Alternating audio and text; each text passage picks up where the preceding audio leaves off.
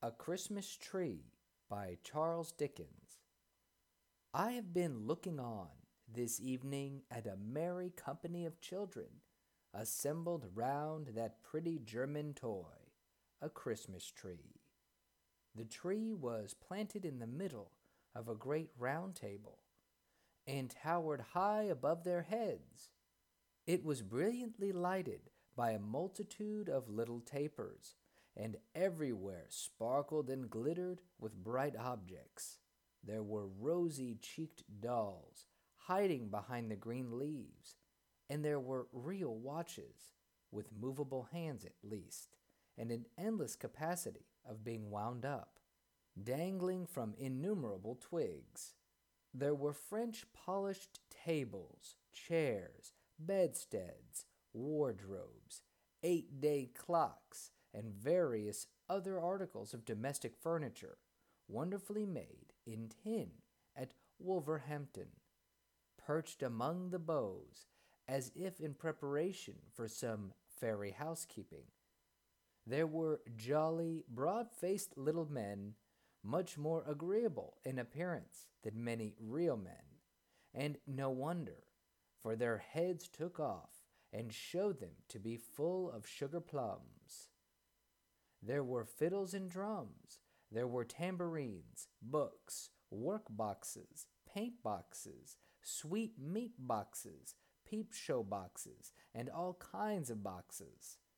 There were trinkets for elder girls far brighter than any grown-up gold and jewels. There were baskets and pincushions in all devices. There were guns, swords, and banners.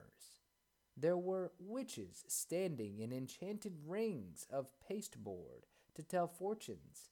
There were teetotums, humming tops, needle cases, pen wipers, smelling bottles, conversation cards, bouquet holders, real fruit, made artificially dazzling with gold leaf, imitation apples, pears, and walnuts, crammed with surprise. In short, as a pretty child before me delightedly whispered to another child, her bosom friend, "There was everything and more." This motley collection of odd objects clustering on the tree like magic fruit and flashing back the bright looks directed towards it from every side, some of the diamond eyes admiring it were hardly on a level with the table, and a few were languishing in timid wonder on the bosoms of pretty mothers, aunts, and nurses, made a lively realization of the fancies of childhood, and set me thinking how all the trees that grow and all the things that come into existence on the earth have their wild adornments, and that well-remembered time. Being now at home again, and alone, the only person in the house awake, my thoughts are drawn back by a fascination which I do not care to resist, to my own childhood. I begin to consider, what do we all remember best upon the branches of the Christmas tree of our own young Christmas days, by which we climbed to real life? Straight in the middle of the room, cramped in the freedom of its growth by no encircling walls or soon-reached ceiling, a shadowy tree arises, and looking up into the dreamy brightness of its top, for I observe in this tree the singular property that it appears to grow downward towards the earth, I look into my youngest Christmas recollections. All toys at first I find, up yonder among the green holly and red berries, is the tumbler with his hands in his pockets, who wouldn't lie down, but, whenever he was put upon the floor, persisted in rolling his fat body about until he rolled himself still, and brought those lobster eyes of his to bear upon me, when I affected to laugh very much. But in my heart of hearts, was extremely doubtful of him. Close behind is that internal snuff box, out of which there sprang a demoniacal counselor in a black gown, with an obnoxious head of hair, and a red cloth mouth wide open, who was not to be endured on any terms, but could not be put away either, for he used suddenly, in a highly magnified state, to fly out of mammoth snuff boxes in dreams, when least expected. Nor is the frog with the cobbler's wax on his tail far off, for there was no knowing where he wouldn't jump, and when he flew over the candle and came upon one's hand with that spotted black-red on a green ground, he was horrible.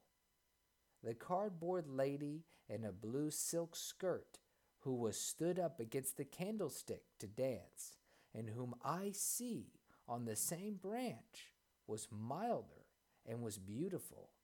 But I can't say as much for the larger cardboard man, who used to be hung against the wall and pulled by a string. There was a sinister expression in that nose of his, and when he got his legs round his neck, which he very often did, he was ghastly and not a creature to be alone with. When did that dreadful mask first look at me? Who put it on? And why was I so frightened that the sight of it is an era in my life?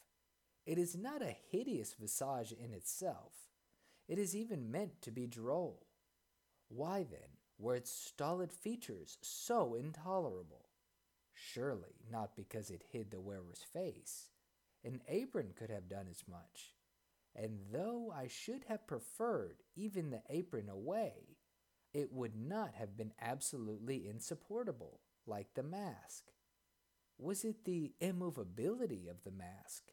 The doll's face was immovable, but I was not afraid of her. Perhaps that fixed and set change coming over a real face infused into my quickened heart some remote suggestion and dread of the universal change that is to come on every face and make it still. Nothing reconciled me to it. No drummers, from whom proceeded a melancholy chirping on the turning of a handle. No regiment of soldiers with a mute band, taken out of a box, and fitted, one by one, upon a stiff and lazy little set of lazy tongs. No old woman, made of wires and brown paper composition, cutting up a pie for two small children, could give me a permanent comfort for a long time. Nor was it in any satisfaction to be shown the mask, and see that it was made of paper, or to have it locked up and be assured that no one wore it. The mere recollection of that fixed face, the mere knowledge of its existence anywhere, was sufficient to awake me in the night, all perspiration and horror, with, "Oh, I know it's coming! Oh, the mask!"